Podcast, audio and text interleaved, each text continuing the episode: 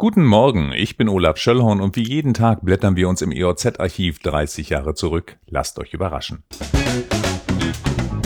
Wir werfen einen Blick in die EOZ vom 8. März 91. Damals sagten wir uns heute noch, denn es war Freitag.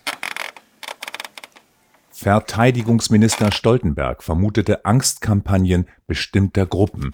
Nur so konnte er sich den sprunghaften Anstieg von Kriegsverweigerern erklären. Im Februar verweigerten 30.000 Mann den Dienst an der Waffe. Im Vergleich zum Januar sind das 36 Prozent mehr und fast genauso viel wie im gesamten Halbjahr des vergangenen Jahres. Nebenbei sei bemerkt, dass einige CDU-Politiker während der vergangenen Tage über die Bundeswehrbeteiligung an internationalen Einsätzen fabulierten. Die waren damals nämlich noch verboten. Kommen wir nach Lüchow-Dannenberg.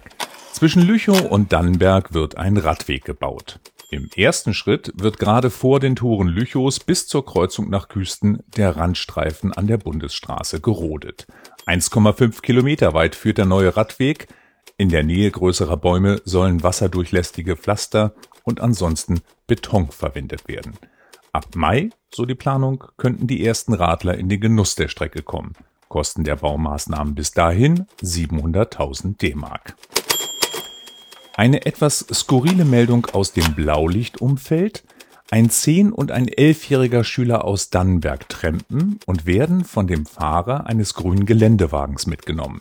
Die beiden Jungs klauen dem Mann ein 100 D-Mark-Schein, als der an der Lüchower Straße tanken geht.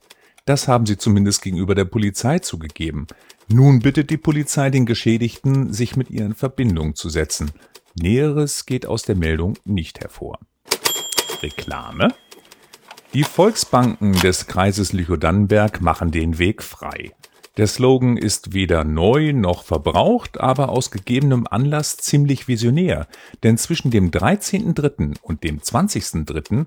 geht es in der Halle 2 der CeBIT im zweiten Obergeschoss auf Stand B21 um das Electronic Banking der Volksbanken. Da schau einer an.